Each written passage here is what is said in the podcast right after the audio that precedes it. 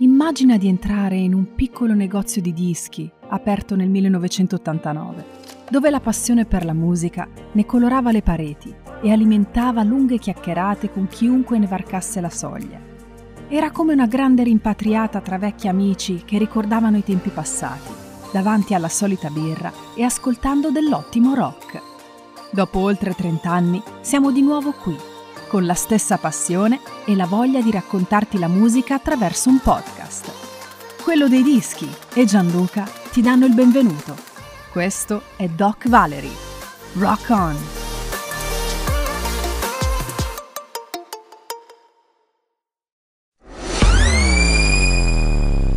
Doc Valery presenta Time Machine.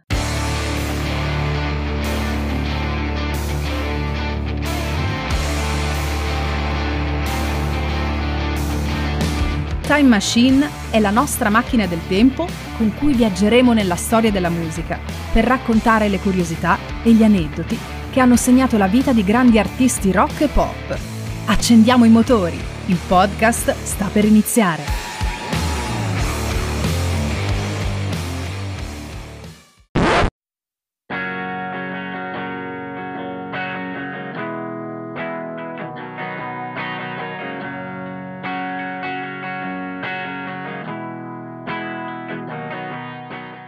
Il 24 maggio del 1941 nasce un cantautore, compositore, musicista e poeta statunitense, Robert Allen Zimmerman, che cambierà il suo nome in Bob Dylan nell'agosto del 1962. Scrittore, poeta, pittore, scultore e conduttore radiofonico, si è imposto come una delle più importanti figure a livello mondiale in campo musicale, culturale di massa e letterario. Tante però sono le curiosità su Bob Dylan, ad esempio l'ideazione del folk rock, in particolare con l'album Bring It All Back Home del 1965, oppure Like a Rolling Stone, il singolo con la più lunga durata non commerciale dell'epoca, oltre 6 minuti, e il primo album doppio della storia del rock, Blonde on Blonde del 1966.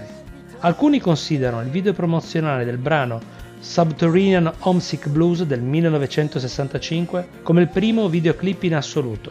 Oppure a lui si deve il lancio del bootleg con l'album Great White Wonder del 1969, mentre la tripla antologia Biograph del 1985 è considerata una dei capostipiti dei box set. Tanti sono i premi di Bob Dylan, anche se pochi, in proporzione alla sua lunghissima e grandiosa carriera. Menzioniamo il Grammy Award alla carriera del 1991, il premio Oscar del 2001 con la canzone Things Have Changed della colonna sonora del film Wonder Boys, oppure il premio Pulitzer del 2008, fino al 13 ottobre del 2016, quando vinse il premio Nobel per la letteratura.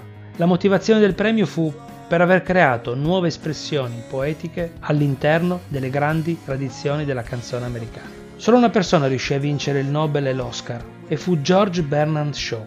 La rivista Rolling Stone lo inserì al secondo posto nei 100 migliori artisti, al settimo in quella dei 100 migliori cantanti e nel 2015 al primo in quella dei 100 migliori cantautori.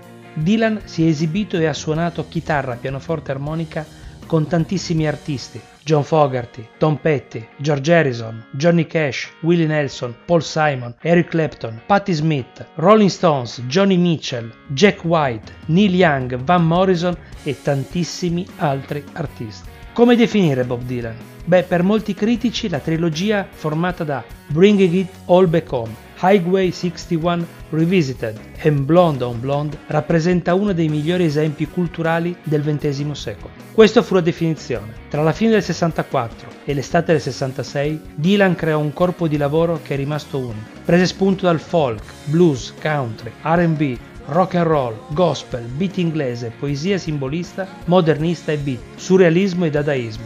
Forgiò una voce e una visione artistica coerente e originale. Il bello di questi album è che conservano il potere di scioccare e consolare.